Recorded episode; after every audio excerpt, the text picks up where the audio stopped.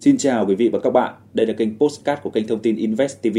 Dưới đây là những thông tin nổi bật trong ngày. Mời quý vị đồng hành cùng chúng tôi.